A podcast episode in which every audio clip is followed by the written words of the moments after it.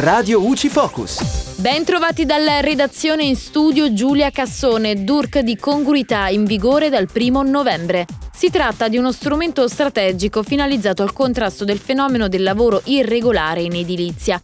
Il compito di verifica della congruità dell'incidenza della manodopera impiegata nella realizzazione di lavori edili è affidato alle casse edili territorialmente competenti. L'esito positivo della verifica consente di ottenere il pagamento del saldo dei lavori edili e concorre a determinare le condizioni per il rilascio del D U R C.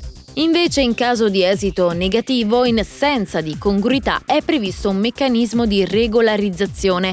La cassa edile, edilcassa, dovrà infatti invitare l'impresa a regolarizzare la propria posizione entro quindici giorni, attraverso il versamento alla cassa dell'importo corrispondente alla differenza di costo del lavoro necessaria per raggiungere la percentuale stabilita per la congruità.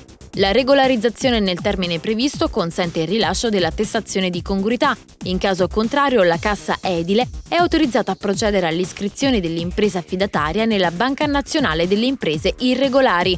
E dalla redazione tutto, al prossimo aggiornamento. Radio U C I.